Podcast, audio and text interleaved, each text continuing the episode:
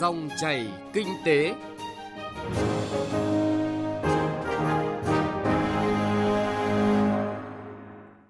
Xin chào quý vị và các bạn. Chương trình Dòng chảy kinh tế hôm nay, chúng tôi chuyển tới quý vị và các bạn những nội dung sau.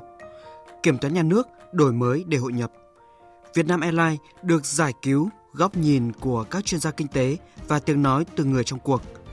Chuyên mục Cà phê Doanh nhân, mời quý vị và các bạn cùng nghe cuộc trò chuyện giữa biên tập viên Hà Nho với doanh nhân Hồ Minh Hoàng, Chủ tịch Hội đồng Quản trị Tập đoàn Đèo Cả, với mong ước tạo lập giá trị thực cho xã hội. Trước tiên, mời quý vị và các bạn cùng nghe những thông tin kinh tế nổi bật. Theo Tổng Kiểm toán Nhà nước Hồ Đức Phước, tầm nhìn của chiến lược 2021-2030 là xây dựng kiểm toán nhà nước xứng đáng là cơ quan thực hiện kiểm toán tài chính, tài sản công, có trách nhiệm uy tín chuyên nghiệp và hiện đại, hội nhập phát triển ngang tầm khu vực và thế giới. Để đảm bảo thực hiện tốt nhất vai trò trách nhiệm của kiểm toán nhà nước trong bối cảnh mới Kiểm toán nhà nước chú trọng nâng cao năng lực, hiệu lực, hiệu quả trong hoạt động kiểm toán thông qua ứng dụng công nghệ thông tin và đẩy mạnh hợp tác quốc tế, bảo đảm hoạt động công khai minh bạch chuyên nghiệp, chính quy và từng bước hiện đại, xứng đáng là cơ quan kiểm toán tài chính, tài sản công có trách nhiệm và uy tín, đáp ứng được yêu cầu chung của xu hướng phát triển và hội nhập của đất nước. Ủy ban Nhân dân tỉnh Bình Định vừa đề nghị Bộ Giao thông Vận tải, Cục Hàng không Việt Nam đưa nội dung chuyển cảng hàng không Phù Cát thành cảng hàng không quốc tế vào quy hoạch tổng thể phát triển hệ thống cảng hàng không, sân bay toàn quốc thời kỳ 2021-2030, tầm nhìn đến năm 2050, trình Thủ tướng Chính phủ phê duyệt tỉnh Bình Định cũng đang đầu tư xây dựng dự án đường ven biển theo quy hoạch hệ thống đường ven biển của quốc gia. Vì vậy, việc nâng cấp sân bay Phú Cát thành sân bay quốc tế là cần thiết đáp ứng nhu cầu đi lại ngày càng cao của du khách và các nhà đầu tư đến với Bình Định. Vừa có 4 trên 5 ngân hàng giao dịch tại các sàn Hà Nội, Upcom đồng loạt đăng ký chuyển giao dịch cổ phiếu sang sàn thành phố Hồ Chí Minh trong những tháng cuối năm, đó là Liên Việt Postbank, VIB, ACB và SHB.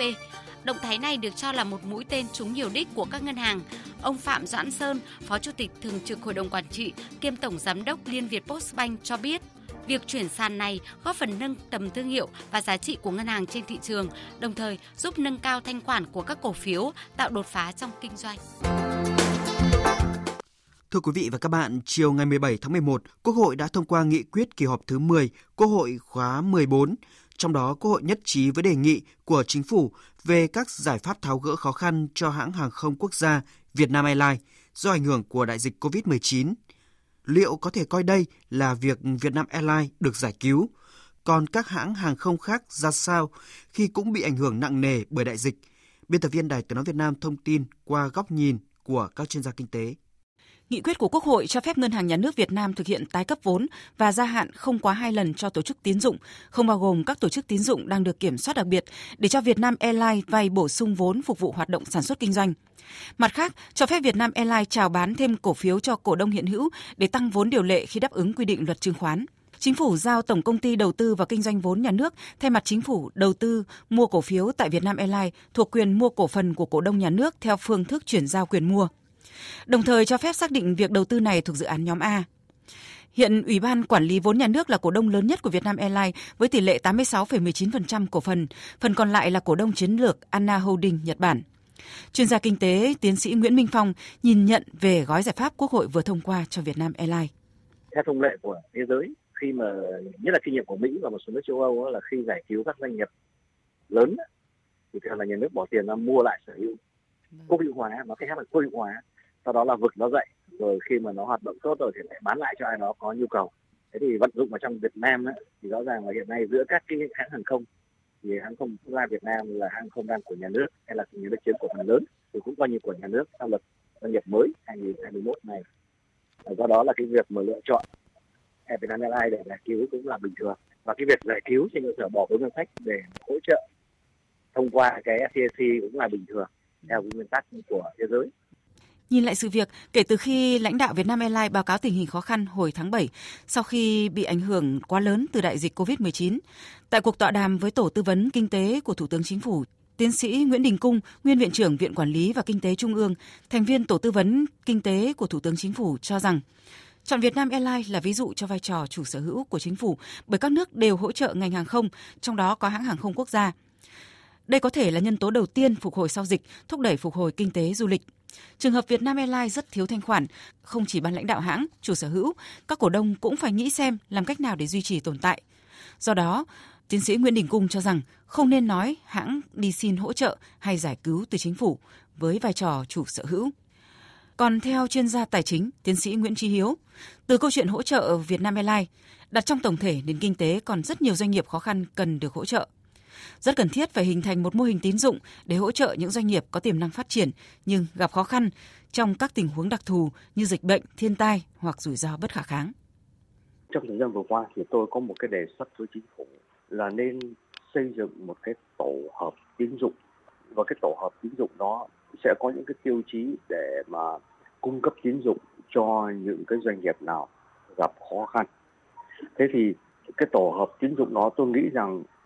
nó có một cái loại là lấy tiền của các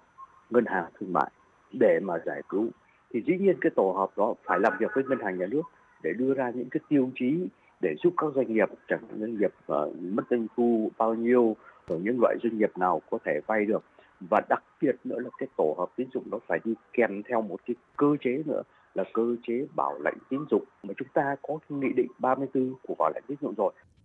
Nhìn nhận về việc chỉ Vietnam Airlines được thông qua giải pháp hỗ trợ, liệu có là công bằng với các hãng hàng không khác đang hoạt động? Cụ thể là Vietjet Air, Jetstar Pacific và Bamboo Airways. Theo tiến sĩ Nguyễn Minh Phong, vấn đề đặt ra là nếu các doanh nghiệp này có đề xuất trong trường hợp chính phủ xem xét dùng phương án mua lại sở hữu thì các hãng này sẽ phải đổi chủ. Điều này phụ thuộc vào quyết định của hội đồng quản trị, các cổ đông, chủ sở hữu của doanh nghiệp này về phương án kinh doanh, hướng xử lý của doanh nghiệp – nhà nước không can thiệp. Do vậy, không nên đặt vấn đề công bằng trong trường hợp này.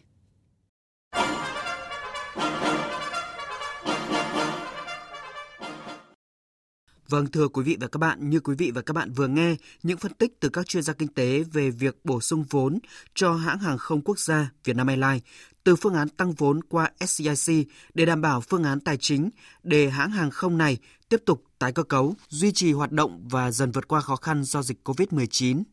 Để quý vị và các bạn có thêm góc nhìn về vấn đề này, ngay sau đây chúng tôi chuyển tới quý vị và các bạn tiếng nói từ những người trong cuộc qua phân tích tăng vốn cho Vietnam Airlines qua SCIC giải pháp từ thị trường. Mời quý vị và các bạn cùng nghe. Xin nhắc lại nội dung cụ thể trong nghị quyết kỳ họp thứ 10 Quốc hội khóa 14 đồng ý hai phương án Thứ nhất, Ngân hàng Nhà nước thực hiện tái cấp vốn và gia hạn không quá 2 lần cho tổ chức tín dụng, không bao gồm các tổ chức tín dụng đang được kiểm soát đặc biệt để cho Vietnam Airlines vay bổ sung vốn, phục vụ hoạt động sản xuất kinh doanh. Đồng thời, Vietnam Airlines được chào bán thêm cổ phiếu cho cổ đông hiện hữu để tăng vốn điều lệ. Chính phủ giao Tổng công ty Đầu tư và Kinh doanh vốn nhà nước SCAC thay mặt chính phủ đầu tư mua cổ phiếu tại Vietnam Airlines thuộc quyền mua cổ phần của cổ đông nhà nước theo phương thức chuyển giao quyền mua và cho phép xác định việc đầu tư như vừa nêu thuộc dự án nhóm A. Theo kiến nghị của Vietnam Airlines, chính phủ với vai trò chủ sở hữu phần vốn nhà nước hỗ trợ tái cấp vốn với quy mô 12.000 tỷ đồng, trong đó cho vay tối thiểu 4.000 tỷ đồng trong 3 năm lãi suất ưu đãi, phát hành cổ phiếu cho cổ đông hiện hữu để tăng vốn đối với phần còn lại 8.000 tỷ đồng. Thông qua Tổng Công ty Đầu tư và Kinh doanh vốn nhà nước SCAC, ông Nguyễn Trí Thành, Tổng Giám đốc SCAC phân tích rõ ở góc độ đầu tư vốn nhà nước thông qua SCAC trong trường hợp này. Với cái vai trò của doanh nghiệp nhà nước đã được khẳng định trong ờ, nghị quyết 12 cũng như là dự thảo văn kiện của đại hội 13 thì đầu tư cho doanh nghiệp, đặc biệt là doanh nghiệp nhà nước thì là không thể không có. SCC thì thực hiện các cái nhiệm vụ đầu tư vào những lĩnh vực nhà nước cần chi phối. Tôi lấy một ví dụ câu chuyện Vietnam Airlines mà không có cái việc đầu tư của chính phủ mà thông qua cái ờ, SCC khi mà cần phải tăng vốn để đáp ứng các nhu cầu vốn đối với cả các doanh nghiệp nhà nước là rất lớn. Vì vậy cho nên là cần phải cái hoạt động đầu tư này làm như thế nào đấy để mà đầu tư được vào những cái lĩnh vực mà nhà nước cần phải đầu tư để nắm giữ. Như vậy, gói giải pháp được Quốc hội ra nghị quyết thông qua là dựa vào cơ chế chính sách và không hỗ trợ tiền trực tiếp từ ngân sách, giúp giải tỏa những băn khoăn về việc cứu hay không cứu hãng hàng không quốc gia. Trong thực tế, với vai trò là cổ đông nhà nước chiếm hơn 86% sở hữu nhà nước tại Vietnam Airlines thông qua SCAC đầu tư là bước đầu tư có trọng tâm trọng điểm, đảm bảo mục tiêu chính trị và kinh tế, thể hiện trách nhiệm xã hội của doanh nghiệp nhà nước. Ông Đặng Ngọc Hòa, Chủ tịch Hội đồng Quản trị của Vietnam Airlines cho biết. Là chính phủ với vai trò là chủ sở hữu của Tổng ty hàng không Việt Nam, Vietnam Airlines hỗ trợ thanh khoản, trong đó có cái cho vay tái cấp vốn và tăng vốn để tổng ty có cái tính thanh khoản tránh rơi vào cái tình trạng khó khăn mất thanh khoản và để tiếp tục là phát triển để đảm bảo được cái vai trò là hãng không quốc gia, lực lượng vận tải chủ lực nòng cốt của Việt Nam. Xin thông tin thêm là trong thời gian khó khăn của dịch COVID-19 vừa qua, đã có những thời điểm hãng hàng không rơi vào tình trạng khó khăn ngặt nghèo, nhưng các thành viên của hãng hàng không quốc gia Việt Nam Airlines cũng đã khẳng định quyết tâm vượt qua khó khăn. Ông Trần Thanh Hiền, kế toán trưởng của Việt Nam Airlines, nêu chi tiết. Để duy trì cái hoạt động của gia với cái vị thế, với cái uy tín, cái thương hiệu, cái hình ảnh của Việt Nam Airlines trên trường quốc tế. Cái thứ hai là Việt Nam Airlines cũng là một hãng hàng không quốc gia cũng với nhiều cái sự hỗ trợ của chính phủ. Một sự đổ vỡ của Việt Nam Airlines nó mang lại vô cùng nhiều hệ lụy thì chúng tôi khẳng định rằng Việt Nam Airlines sẽ là một cái doanh nghiệp tìm mọi cái giải pháp và với một cái niềm tin vượt qua được Covid này. Vai trò chính phủ là chủ sở hữu phần vốn nhà nước tại doanh nghiệp cần thực hiện các giải pháp để bảo vệ an toàn cho phần vốn của mình, đồng thời bảo đảm quyền lợi cho các cổ đông khác, người lao động và giữ ổn định hoạt động kinh tế nói chung đã được đảm bảo. Tới đây, Việt Nam Airlines còn rất nhiều khó khăn phải giải quyết với tính chủ động của doanh nghiệp để việc tổ chức thực hiện bảo đảm đúng quy định về quản lý và sử dụng vốn nhà nước. Đây cũng chính là những nguyên tắc hoạt động tài chính của nhà nước để đảm bảo đầu tư và kinh doanh vốn một cách hiệu quả và là cơ sở để một hãng hàng không quốc gia vượt qua khó khăn nặng nề do dịch bệnh tác động, đảm bảo hoạt động bình thường trong thời gian tới và có cơ hội hồi phục trong tương lai.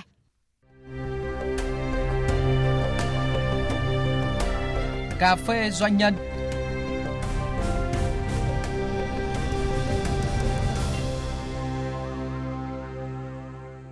Thưa quý vị và các bạn, bộc trực, dứt khoát và khá điềm đạm, có lẽ đây là những cảm nhận chung của nhiều người khi gặp vị doanh nhân ghi tên mình với dự án hầm đèo Cà, sinh năm 1971 tại Bình Định nhưng lập nghiệp tại Phú Yên, duyên nợ với Nghệ An và nhiều tỉnh dọc dài miền Trung Nam Bộ Tới nay, khá nhiều dự án của doanh nghiệp mang tên Đèo Cà do doanh nhân Hồ Minh Hoàng làm chủ tịch hội đồng quản trị đã được đầu tư xây dựng. Tới nay, tập đoàn Đèo Cả đã đầu tư 7 dự án lớn trên cả nước với tổng mức đầu tư khoảng 80.000 tỷ đồng. Vẫn còn rất nhiều gian nan thử thách với những người làm cầu, làm đường như ông. Nhưng bền bỉ cùng các cộng sự biến ước mơ tạo lập các giá trị thực cho xã hội đã là con đường doanh nhân Hồ Minh Hoàng chọn lựa. Trong chuyên mục Cà phê Doanh nhân tuần này, mời quý vị và các bạn cùng nghe cuộc trò chuyện giữa biên tập viên Hà Nho với doanh nhân Hồ Minh Hoàng, Chủ tịch Hội đồng Quản trị Công ty Cổ phần Tập đoàn Đèo Ca.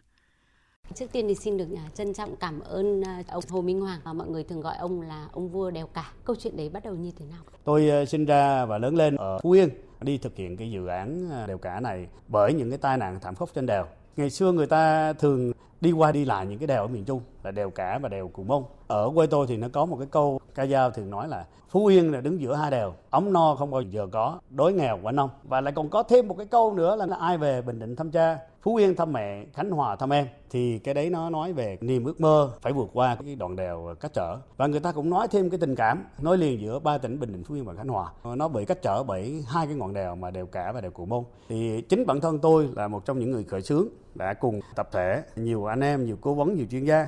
để đi làm dự án đục những cái cái hầm chuyên những cái dãy núi. Và ở đây cũng phải nói thêm là nguyên tắc của chúng tôi hiện nay là gì? Gặp thung lũng là bắt cầu mà gặp núi thì chúng tôi sẽ đục xuyên hầm. Mục đích là không tàn phá môi trường thân thiện với môi trường và làm cho con đường đi nó ngắn lại. Và tôi vẫn thường nói với các anh em cái con đường dài nhất không phải là đường BOT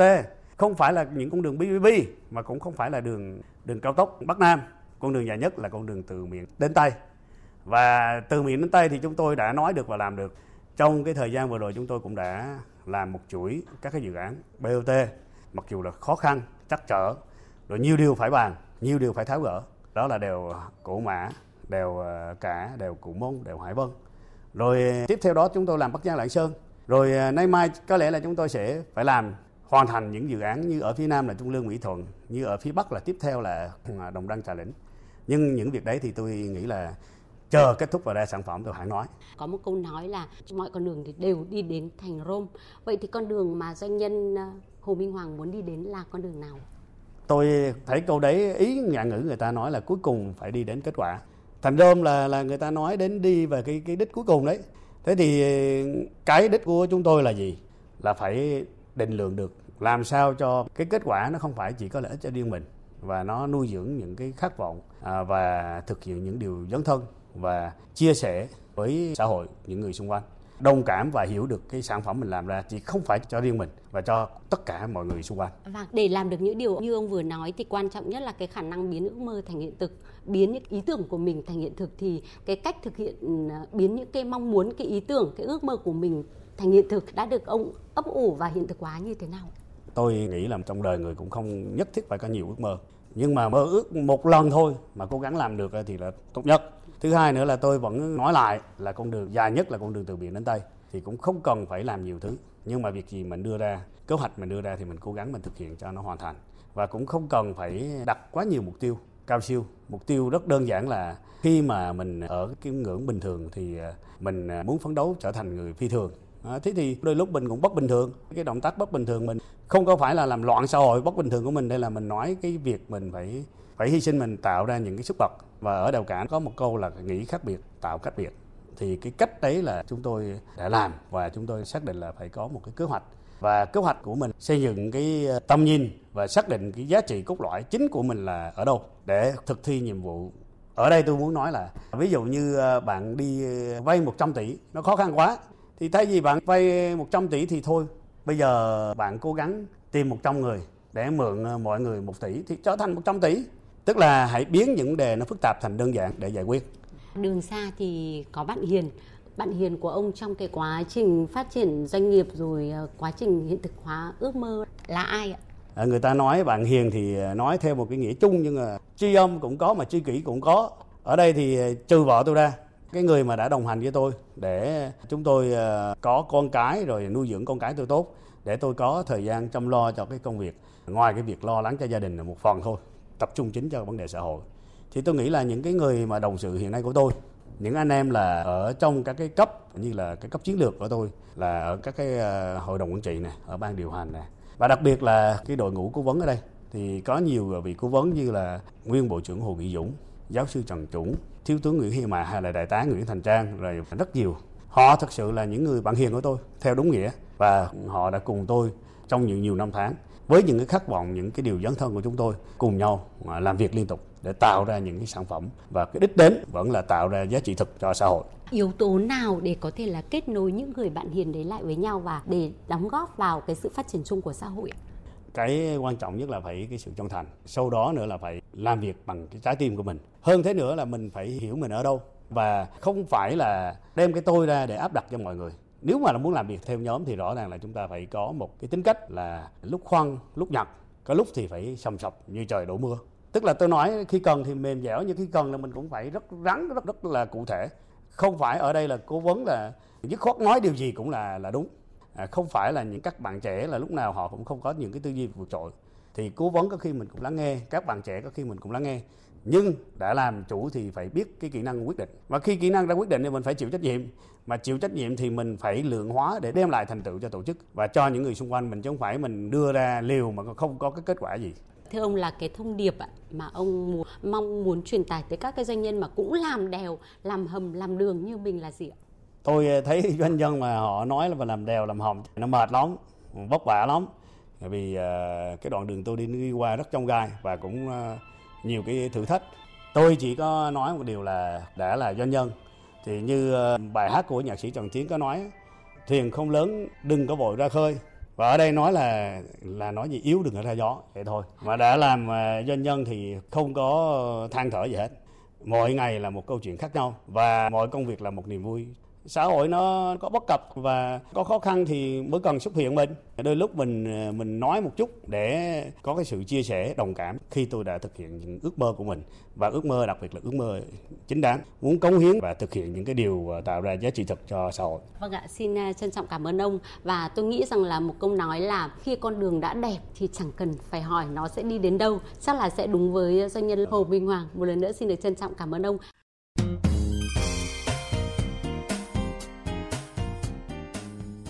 Thưa quý vị và các bạn, chuyên mục Cà phê Doanh nhân với cuộc trò chuyện với doanh nhân Hồ Minh Hoàng, Chủ tịch Tập đoàn Đèo Cả vừa rồi cũng đã kết thúc chương trình Dòng chảy Kinh tế hôm nay. Chương trình do biên tập viên Hà Nho và nhóm phóng viên Kinh tế thực hiện. Cảm ơn quý vị và các bạn đã lắng nghe.